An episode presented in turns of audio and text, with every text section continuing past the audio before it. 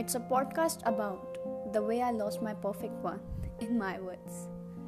A tale of reminiscent and selfless love, pure adoration, and pure submission to a tale of self realization, self love, and existence, redefining priorities and building new stats, working on yourself and making a better version.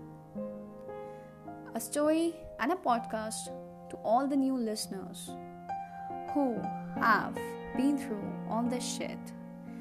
Um, I don't know why people say, but shit is never to be cared about. So, how not to care? And we all are here